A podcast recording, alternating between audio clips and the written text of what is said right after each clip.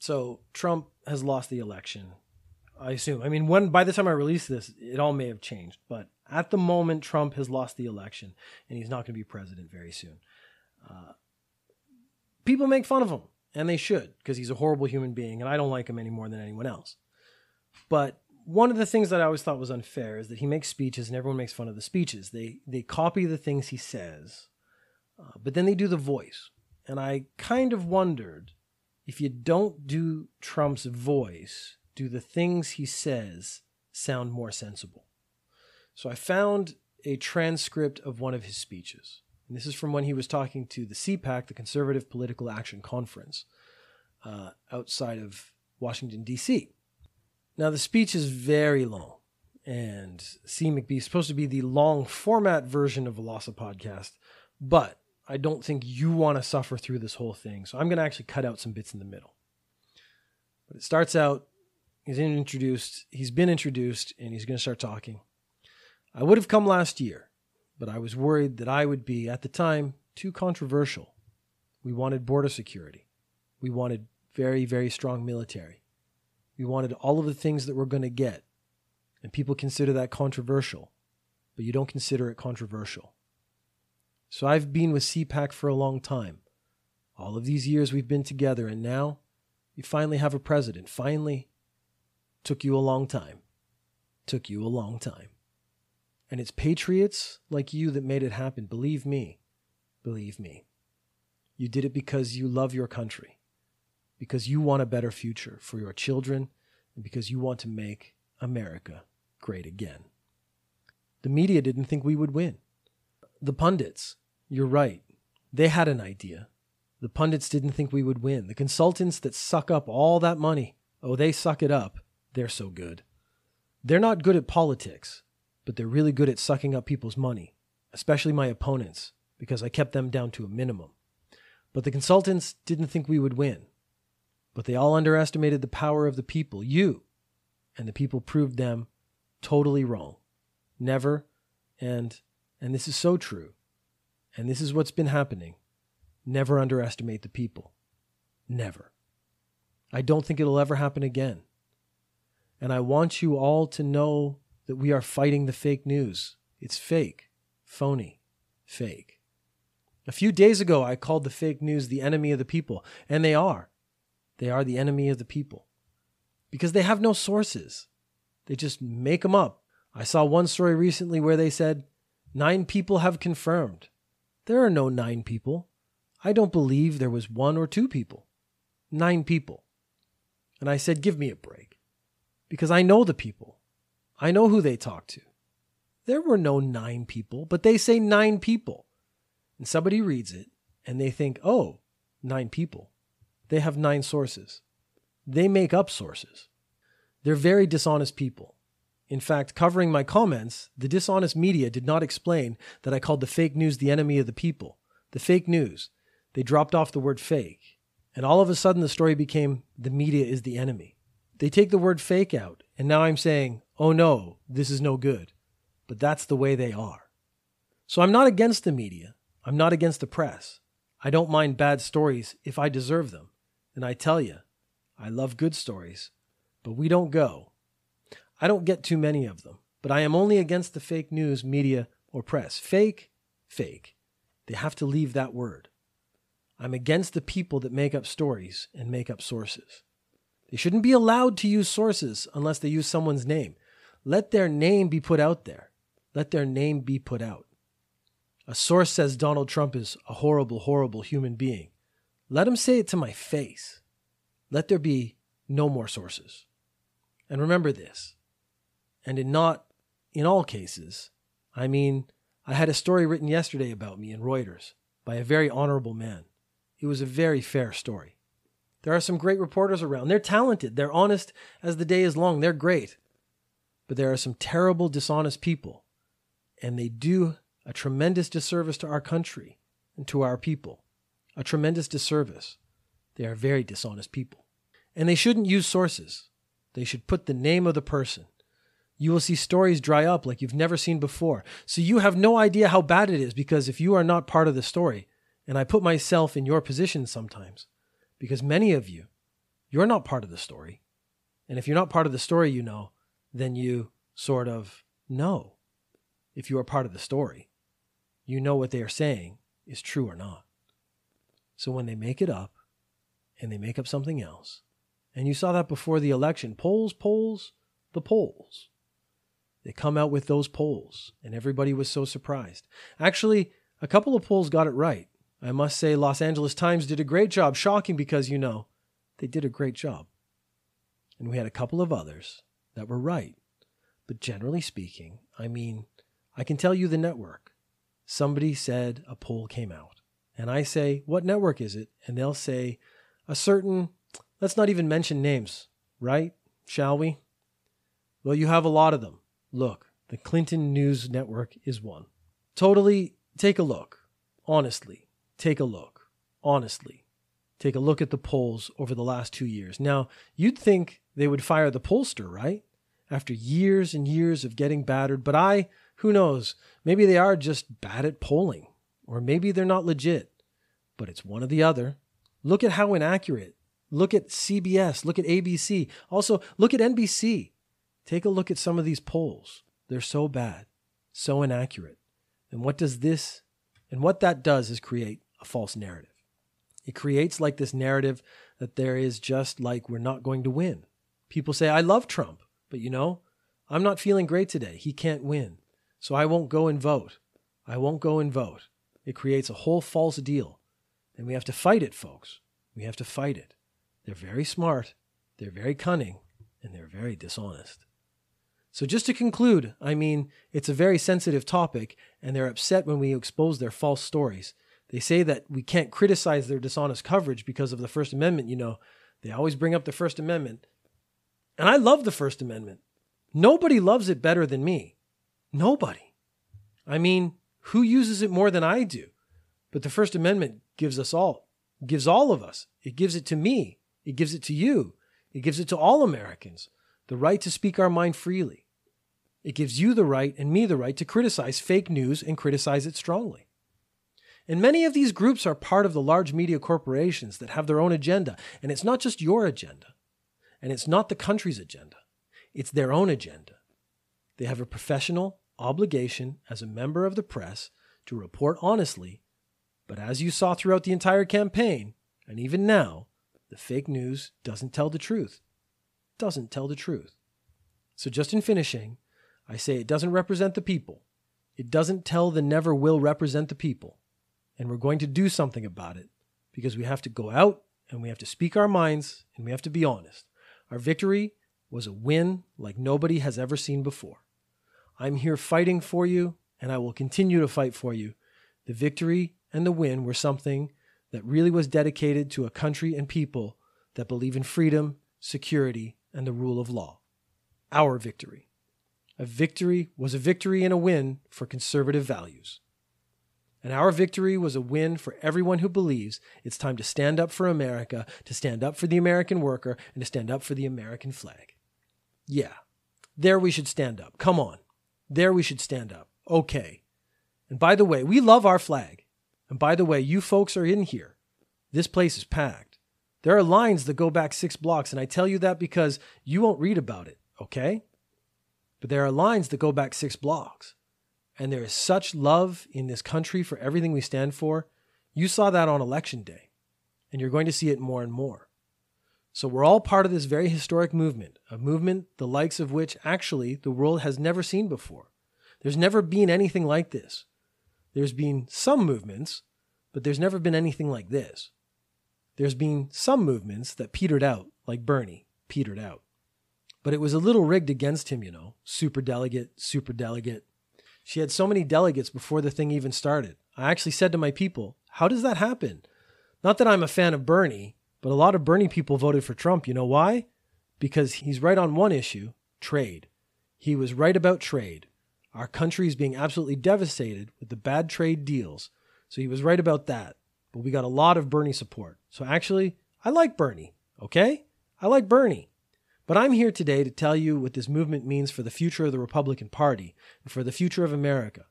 First, we need to define what this great, great, unprecedented movement is and what it actually represents. the core conviction of our movement is that we are a nation that put and will put its own citizens first. At this point, the audience starts chanting USA, USA, USA. There are about 20 more minutes of that speech, but I think when the crowd starts chanting USA is really the best time to sign off. So you tell me, after listening to that speech in a normal voice, does Trump seem more or less annoying or insane than he did before? Okay, so there's a comic called Chainsaw Man, which I had never heard of, but it's very popular and it's about to get an anime. So it was a comic, now they're going to make an anime out of it. So it's it's got to be pretty big. You can't get an anime from a comic if it's not already pretty popular. The name Chainsaw Man is what struck me because there's a lot of XX mans in Japan. The most famous for me being when I was back in Canada, I heard that there was a comic called Rape Man, and I did not believe it. Uh, but it is a real thing, and it is just as weird as you might think it is. Because in this case, the man who does the rape, he's doing it to save the women. It is just awful. I've never actually read it, but here's the sort of summary or the overall idea of Chainsaw Man that I would like to introduce to you. Denji has a simple dream to live a happy and peaceful life spending time with a girl he likes. That's pretty nice. As far as dreams go, I mean, it's not high highfalutin or anything. He just wants, you know, calm, relaxed. Uh, this is a far cry from reality, however, as Denji is forced by the Yakuza into killing devils in order to pay off his crushing debts. So there was my first set of questions. Why are the Yakuza killing devils? And this becomes more important when we hit the second paragraph, which I will get to eventually. Apparently, in this world, there are devils are a relatively common occurrence. And this guy's gotten into debt with the Yakuza. I don't know what the debts are for. I assume it's something stupid because it's a Japanese comic. And they always make the debt like he played pachinko or something. And that's why he has crushing debts. Uh, or it's incredibly noble and the Yakuza are like abusing him and he's actually already paid it off two times over.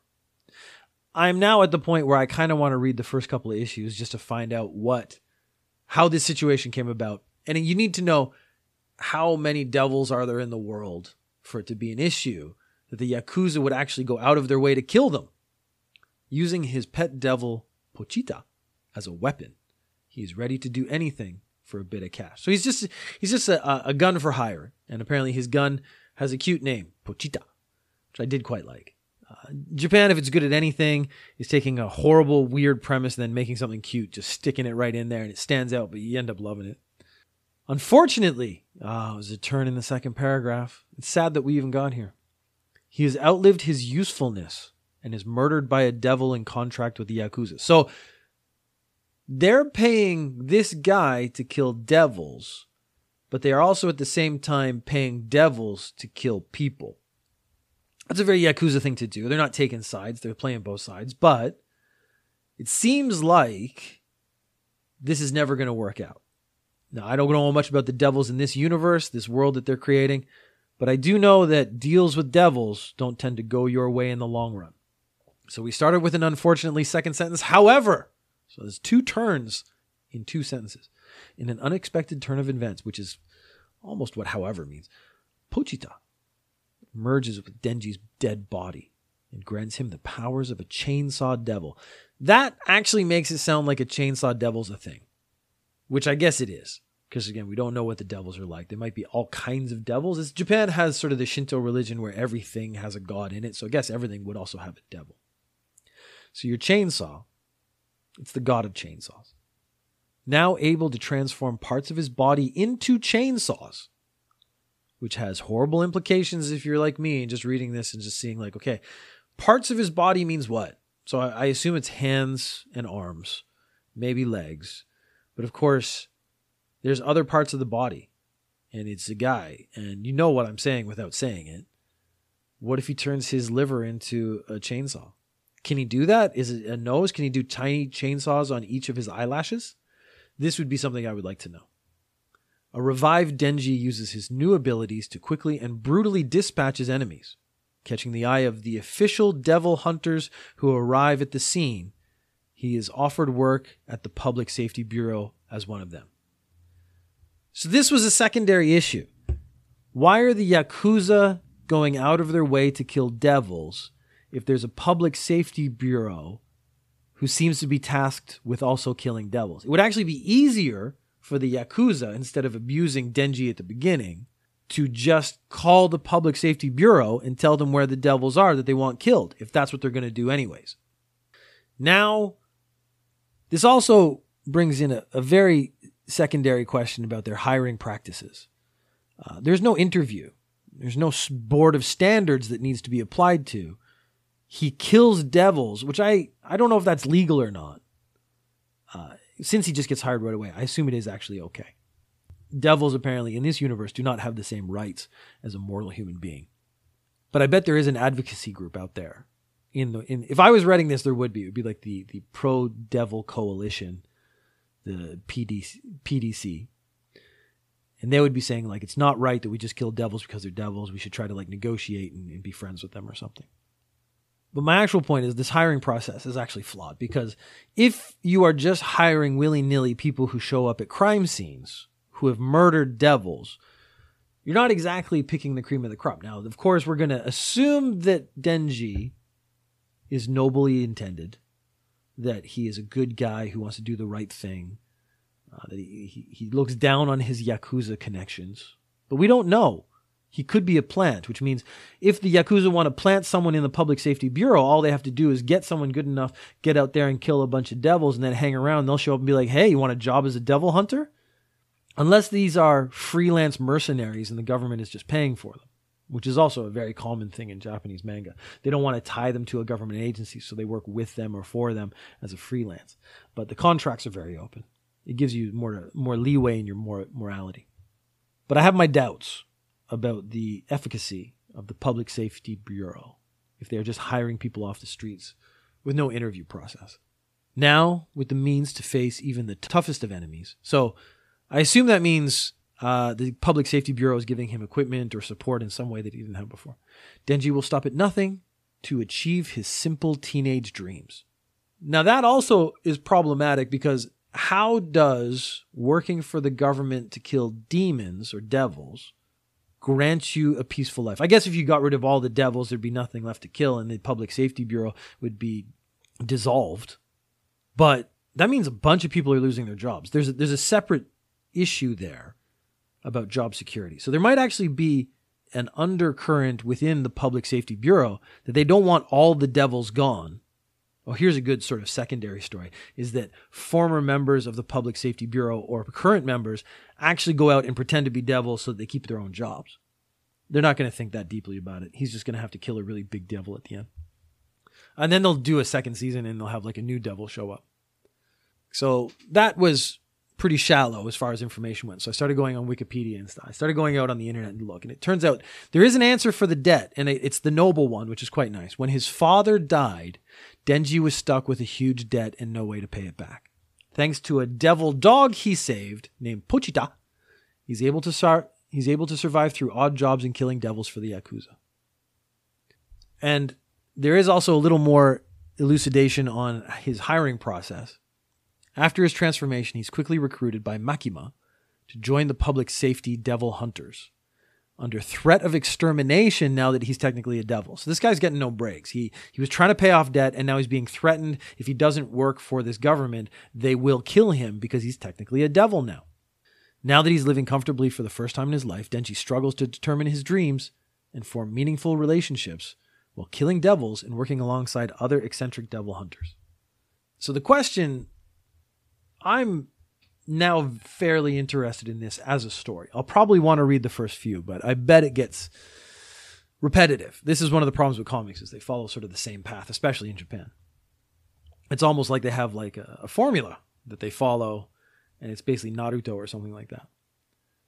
But if you're looking for a new anime, and you haven't read these comics, it sounds like Chainsaw Man has some of the very standard anime tropes, but also has taken an interesting take in that this guy can turn his penis into a chainsaw.